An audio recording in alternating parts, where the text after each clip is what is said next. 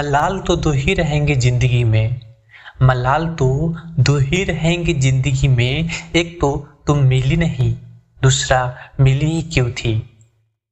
नमस्कार मैं गौतम स्वागत करता हूँ आपका अपने पॉडकास्ट में।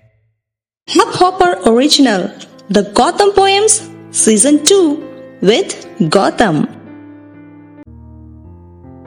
हमारे रास्ते चाहे अलग अलग हो गए हो लेकिन तुमसे एक बात तो सीखी है कि चाहे किसी को कितना भी कोई चाहे, उसकी वैल्यू तभी कोई इंसान समझ सकता है जब उस इंसान से प्यार करता हो।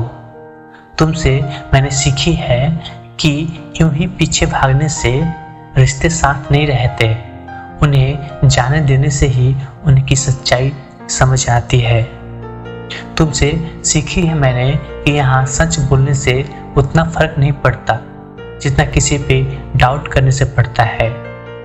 तुमसे मैंने एक बात तो सीखी है कि वक्त चाहे कितना भी कीमती क्यों ना हो, उसकी कद्र सिर्फ़ वही इंसान समझ सकता है जिसे सच में तुम्हारी ज़रूरत होगी। क्योंकि मैंने तो अपना बहुत कीमती वक्त तुम पे खर्च कर दिया। बिना ये सोचे कि तुम्हें तो मेरे उस वक्त की कोई कीमत ही नहीं पता थी।